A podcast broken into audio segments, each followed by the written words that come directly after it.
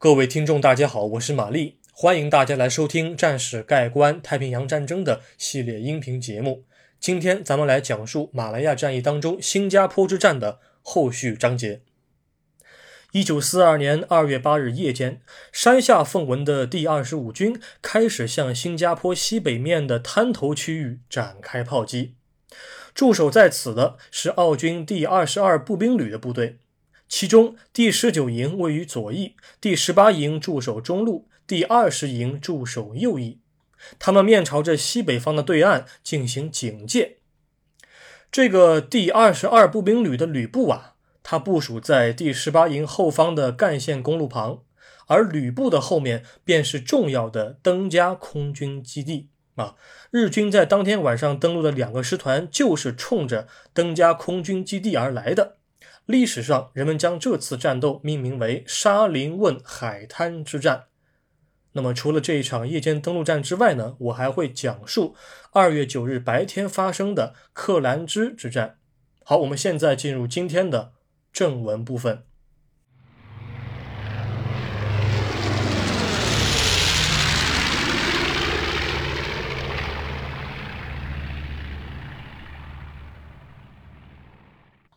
拆东墙补西墙，对日军主攻方向的臆测带来了不小的麻烦。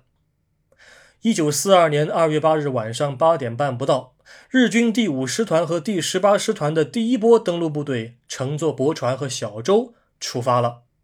两个师团的各类船只加起来有三百艘之多，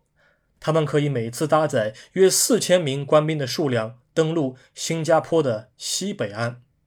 日军打算分多波次将一个师团的兵力运送至新加坡的西北岸，而驻守在此的澳军第二十二步兵旅只有三千名官兵进行守卫。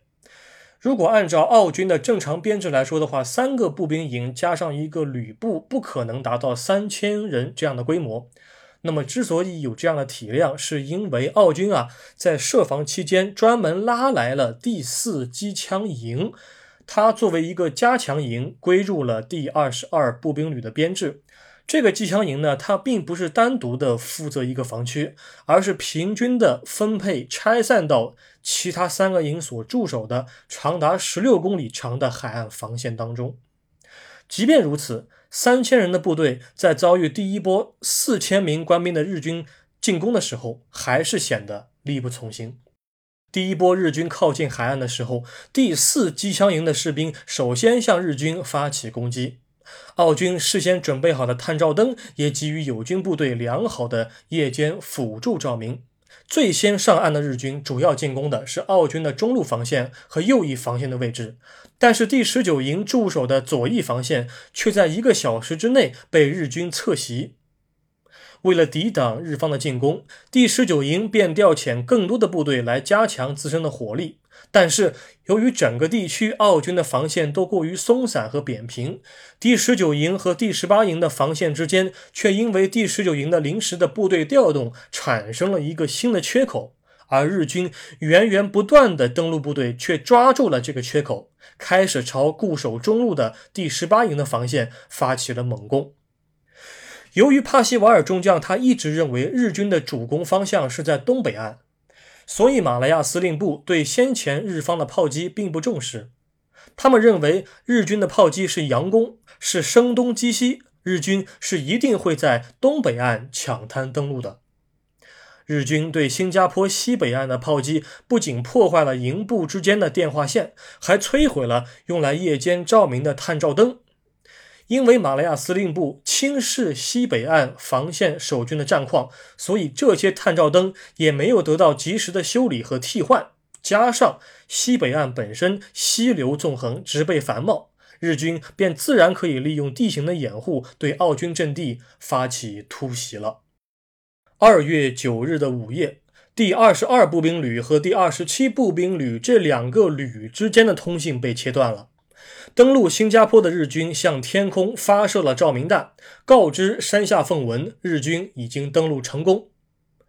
当天一点左右，日军已经成功地巩固了滩头阵地，他们可以继续包抄澳军的守军，直捣他们的主要目标登嘉空军基地了。在整个凌晨，奥军第二十二步兵旅的三个营不断地向后撤退。当时第八师的师长戈登本内特看不下去了，本内特电告第二十七步兵旅的旅长邓肯麦克斯维尔准将，希望他可以调遣守军援助第二十二步兵旅的反攻。如果说第二十二步兵旅的第十九营是拆东墙补西墙，导致了两个营之间出现的防线缺口，自身也承担了一些罪责的话，那么奥军第二十七步兵旅的调兵遣将就只能被定义为拆东楼补西楼了。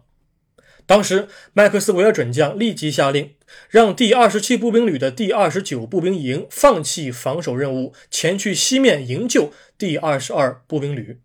但由于日军登陆的人数过多，第二十九营前进了不久，自身也被日军拖住，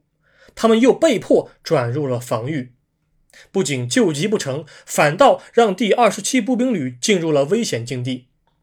第二十九营从原先部队拖出之后，便被转入了第二十二步兵旅的编制，自然就由该旅的旅长哈罗德·泰勒来指挥了。而原先的第二十七步兵旅因为第二十九营的离开，自身的防线则变得更加脆弱。一九四二年二月九日的中午，奥军第二十二步兵旅再次后撤，登嘉空军基地被日军迅速占领，沙林汶海滩之战就这样结束了。日军花费了二十小时不到，便达成了他们的主要目标。日军出动飞机上百架次，开始对盟军阵地展开空袭。当日，嘉冷机场的十架皇家空军的飓风式 M K 二 B 型战机升空，前去拦截日机。双方经过了数次易手之后，虽然日机伤亡数量已达二十架，但是飓风式战机的战力也逐渐被削减殆尽。盟军将飓风后撤到了河属东印度群岛，从这之后，日军航空兵就完全夺占了新加坡的制空权。哎呦，这个帕西瓦尔中将终于在九日的白天反应过来了，原来日军的主攻方向不在东北方，那三个英军步兵营白摆设了。他于是派遣了两个营左右的印军部队前去增援澳大利亚的守军，但是他因为同时考虑到原先驻守在北方防线的印军第四十四步兵旅的侧翼安全，他和戈登·本内特师长商量之后呢，便准备重新组织一道防线来抵御日方的进攻。而第四十四步兵旅的印军需要向后撤退，以便和其他的部队打协同，同步撤退，这样不会散架。虽然马来亚司令部已经尝试制定了新的防守方案，但是计划仍然是赶不上变化。当天晚上，新加坡北部的海岸线也迎来了另一波日军的地面部队，他们的目标是要夺取长堤柔佛长堤南岸的克兰之村，